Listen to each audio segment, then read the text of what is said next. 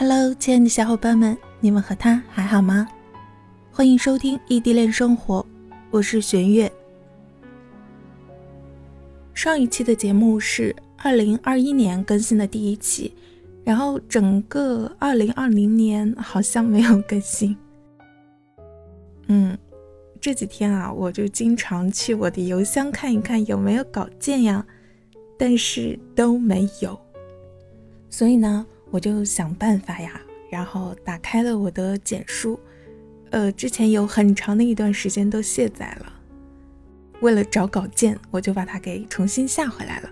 下回来了之后，就看一下我之前在简书里面写的那些文章，因为我很早之前在简书里面创了一个异地恋的专题，里面就会收录一些有关异地恋的文章，但是。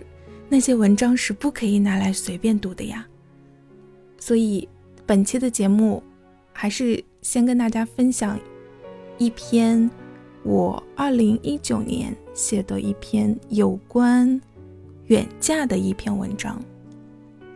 嗯，虽然我们异地恋不一定都是远嫁的，像如果两个人老家在同一个地方。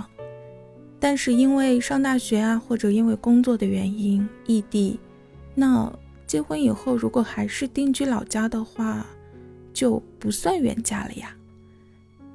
我的话，虽然我和冬瓜的老家在同一个省，但是不在同一个市，我们俩老家相隔大概两个小时的车程左右，一百多公里吧。可是我们平时住在上海嘛，上海离我家大概有四个小时车程左右，也挺远的。其实，不是那种想回去一脚油门就可以回去的那种距离。那好了，废话不多说了，先给你们读一下我这篇文章。我这篇文章的题目是：可怕的从来不是远嫁，而是你的适应能力和。那个他，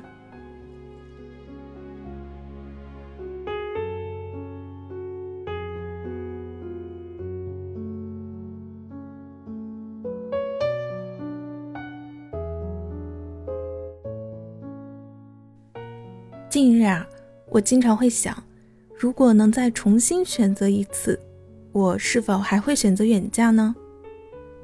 在我的父母看来。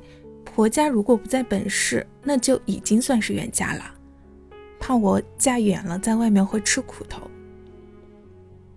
大学的时候有一个朋友，毕业前和谈了四年的男朋友和平分手，分手时两个人都哭得稀里哗啦，是不爱了吗？不是，是两家相隔太远。那个时候我问他。既然知道最后是这个结局，当初又何必在一起呢？他无奈的笑了笑。他说：“当初我以为我可以把他拐回我家那边的。我们这一辈呢，独生子女居多，远嫁真的非常需要勇气。我那位朋友，他的父亲提出可以给他们买好房子。”并且安排好男方的工作，只要他们可以过来，女方这边定居就可以。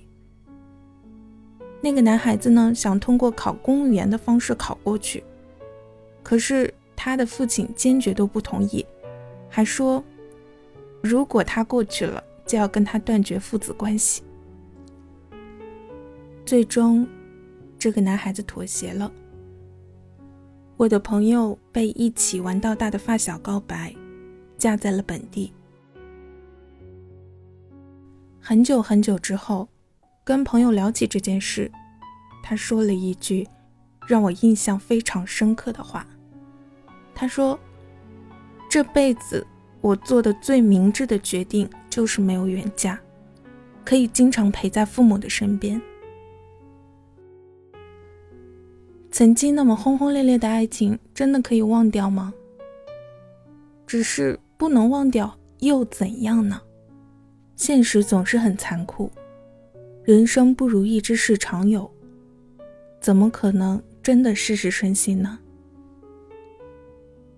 我知道有很多女生正面临着是否要远嫁这个难题，因为远嫁真的意味着太多太多了。如果不慎重考虑清楚的话，后果就会非常严重。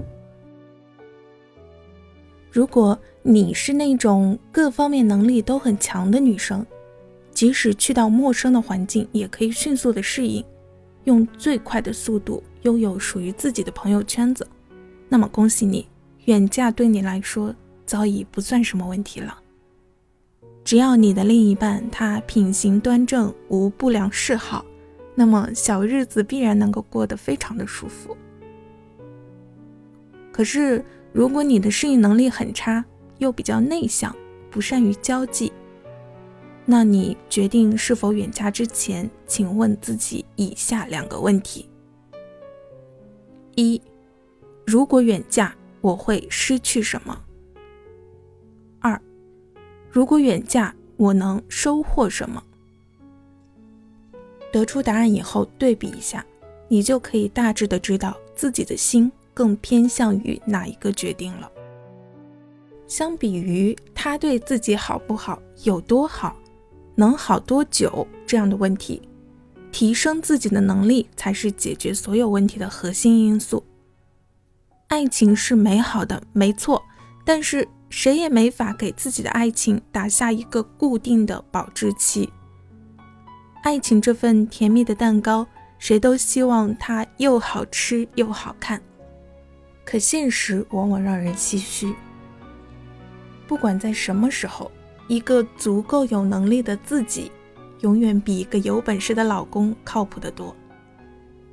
女孩子也要对自己狠一点。经济基础决定上层建筑，经济一定要独立。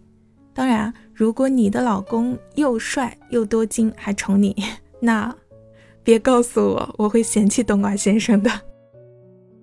嗯，希望每一位远嫁的姑娘都能在自己的跑道上幸福前行。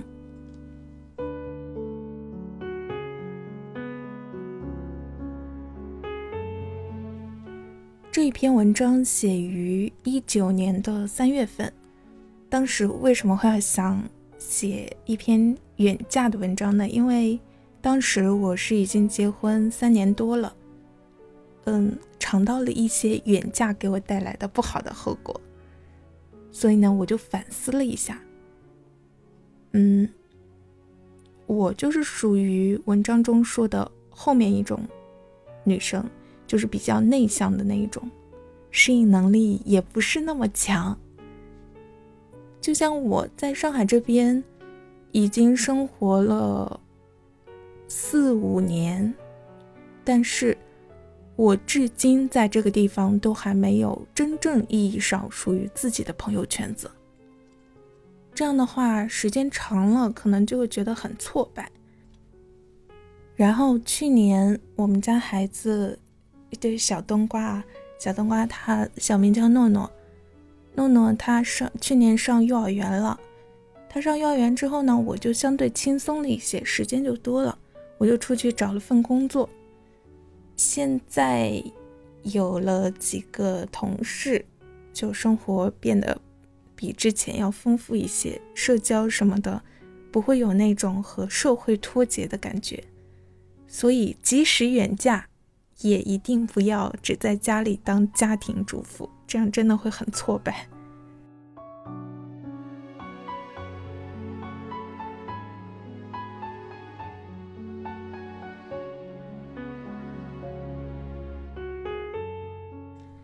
好了，那今天的节目就先录到这里啦。